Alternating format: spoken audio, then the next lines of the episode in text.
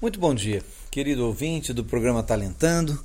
Muito bom estarmos juntos mais uma vez aqui para as nossas reflexões. E hoje eu quero falar de oração.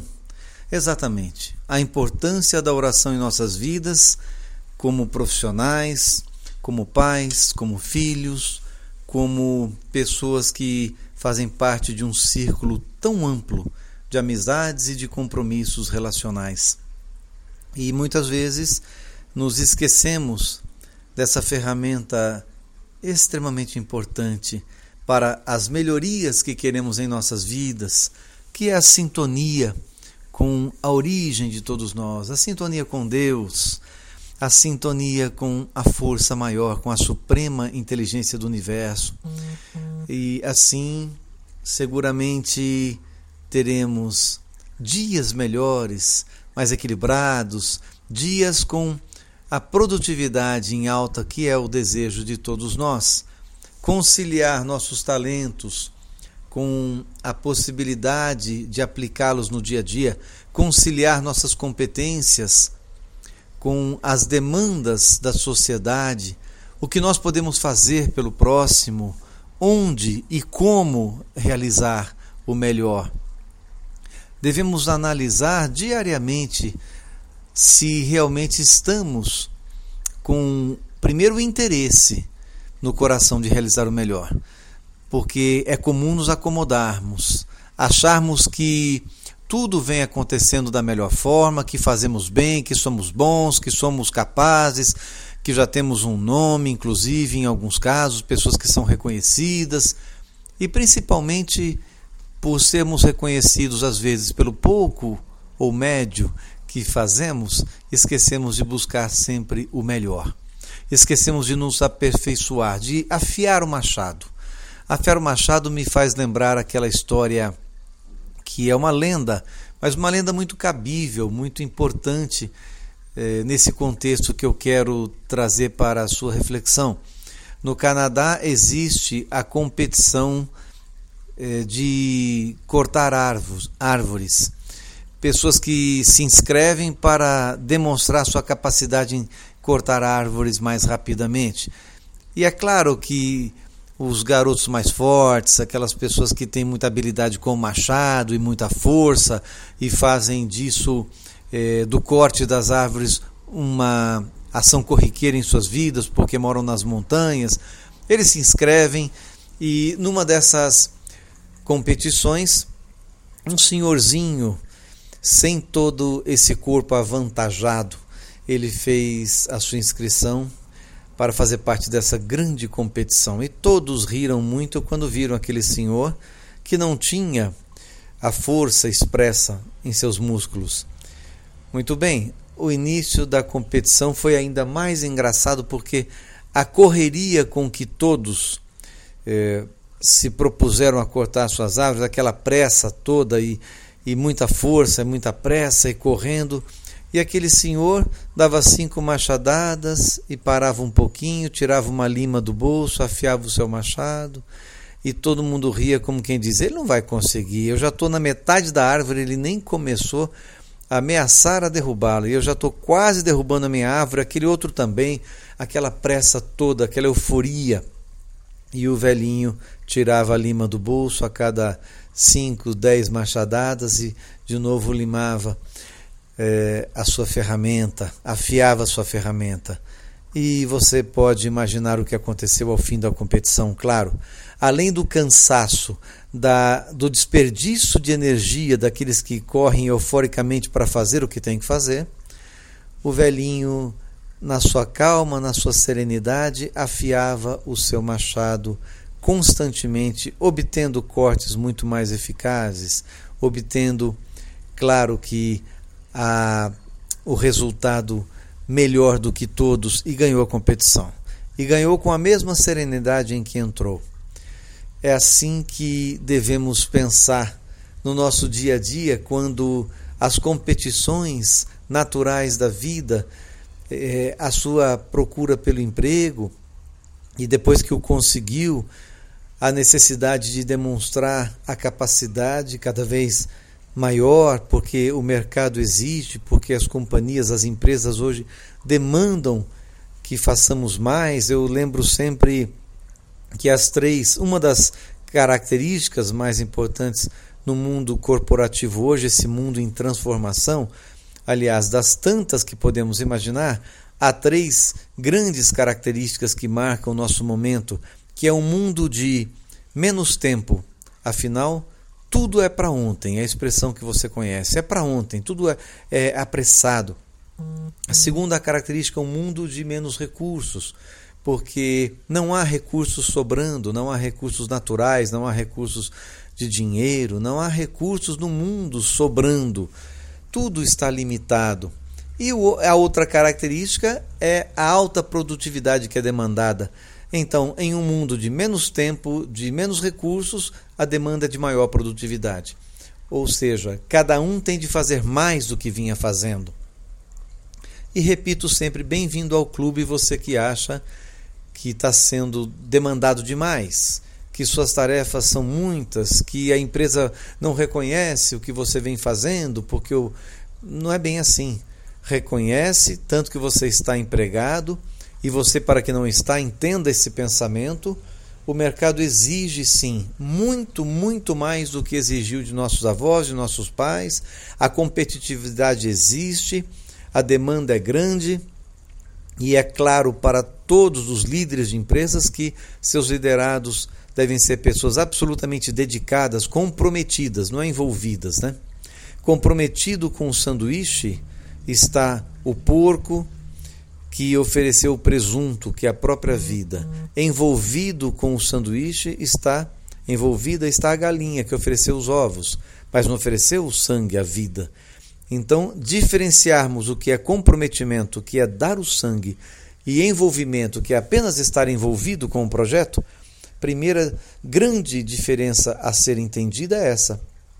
E depois de assimilada essa diferença, é termos a decisão no dia a dia de realmente entregarmos mais, de entregarmos nossa vida por esse projeto que está à sua frente ou que você pelo qual você foi contratado nesta empresa.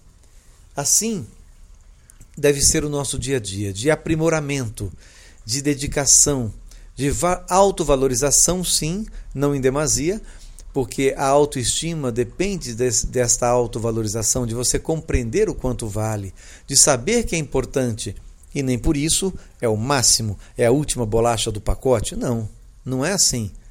Isso vem de encontro com a proposta de Euríclides Formiga, meu pai, que através da psicografia no Centro Espírita Perseverança, no último domingo, quando da reunião de trabalhadores, me passa uma mensagem de extremo valor, de extrema importância, que quero trazer aqui para a sua reflexão comigo. Vamos lá. Ele disse assim: Meus amigos trabalhadores, embora o ímpeto seja de escrever em poesia, característica que marca minha passagem pela terra, optei pela prosa, a fim de transmitir mais objetivamente hoje o recado desta tarde.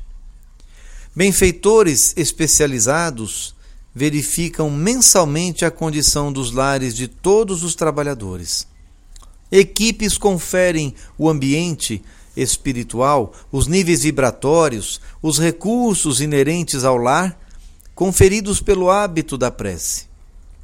Recentemente, em mensagem nesta reunião, trouxemos recomendações sobre a oração denominadas Sete Propósitos Essenciais de Perseverança. Sugerimos tais propósitos como um preventivo para a proteção dos lares e das atividades de seus residentes. O hábito da oração assimilado pela disciplina, transforma o contexto, libertando o servidor de Jesus das perigosas ameaças que o circundam. Quando a prece toma lugar no coração, a substituição do pensamento vulnerável ao assédio ocorre, blindando a mente das investidas provenientes das forças nocivas. O relatório deste mês não nos confere a segurança de que as insistentes mensagens esclarecedoras têm surtido efeito. A falsa sensação de segurança por parte do trabalhador meio comprometido é perigosa. Comprometer-se com o trabalho desta casa requer disciplina plena e não pela metade. A limitação dos cuidados consigo traz consequências desagradáveis. As crianças têm sido o alvo preferido das trevas que atuam sorrateira e inteligentemente, desligando numa primeira fase os sensores dos pais, que passam a ser mais permissivos e menos determinantes quanto à disciplina da oração no lar. Com a queda do nível vibratório, aquela absoluta segurança espiritual, como se diz na gíria, torna-se fake, enquanto o trabalhador se descuida ainda mais. A falsa sensação de segurança abre brechas para o assédio que se amplia. Os sentimentos de tristeza e desânimo pela vida são fomentados por entidades que têm acesso às mentes das crianças, ainda sem controle próprio. Os tutores são responsáveis, portanto, pela manutenção do clima de segurança espiritual que emana desta reunião e que deveria se estender até o fim do mês. Propomos alterações bruscas para aqueles que disfarçam apenas para os encarnados a indisciplina corriqueira. Chico Xavier dizia que o Evangelho no lar ilumina o quarteirão inteiro. Que parte dessa frase um trabalhador não entendeu? A escuridão cresce na proporção em que a luz decresce os que vêm cumprindo fielmente o combinado reforcem o cuidado, melhorando a sintonia, a qualidade da prece. É no mínimo injusto deixar nas mãos de seus benfeitores espirituais a responsabilidade de cuidarem de sua segurança integral. É comum questionarem, diante da surpresa com problemas graves e inesperados, onde minha segurança espiritual? ela é inerente à sua seriedade para com o compromisso espiritual assumido e a reforma íntima efetiva. Muitos trabalhadores ainda trocam moral por hipocrisia, crendo não serem percebidos em suas atitudes. Façam jus ao que recebem e encarem a vida com seriedade e disciplina. Do amigo servidor Euríclides Formiga essa intimidade com que ele vem para os trabalhadores do Perseverança e que eu tomo a liberdade de colocar aqui essa mensagem, a intimidade do Formiga traz o seu coração, o seu amor para que os trabalhadores voluntários da Casa Perseverança, e isso deve ser entendido como para qualquer outro servidor de Jesus em qualquer casa espírita, a prece é ferramenta de equilíbrio essencial. Essencial ferramenta, quero dizer.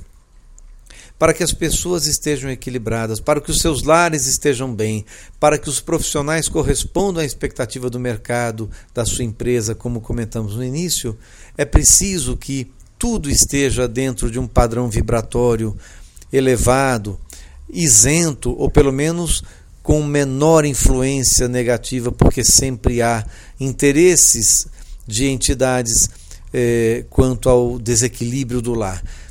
E ele lembra a frase de Chico dizendo do quarteirão. Quantas vezes escutamos isso do Chico, pessoalmente, inclusive, em Uberaba, dizendo que o evangelho no lar ilumina um quarteirão inteiro. Porém, há pessoas que deixam só para orar no dia do evangelho no lar e a semana inteira passa. Eh, despercebida em meio à pressa e atividades, sem oração diária, sem sintonia. Então, Formiga vem com essa seriedade que choca, inclusive, para dizer da importância da, da sintonia constante, do preparo diário, da responsabilidade do trabalhador do perseverança, e aqui nós estamos levando para todos vocês, a seriedade com o seu compromisso assumido, Não é porque o trabalho parece simples, uma pessoa que limpa o ambiente, que varre um salão, a pessoa que trabalha numa cantina, ou um passista, ou outro do intercâmbio, ou um palestrante, ou um psicógrafo. Não há diferenças para os espíritos, para a espiritualidade. O que há é a seriedade em todos os campos do trabalho mediúnico de uma casa espírita ou do trabalho voluntário da casa espírita, porque seus trabalhadores recrutados pela espiritualidade devem dar o seu melhor e, obviamente, devem buscar na prece constante o equilíbrio, a força sendo a prece a maior fonte de força do universo, não há dúvida disso. A sintonia com Deus, estabelecendo o equilíbrio de todas as células e garantindo o melhor funcionamento delas e também o nosso desempenho na vida.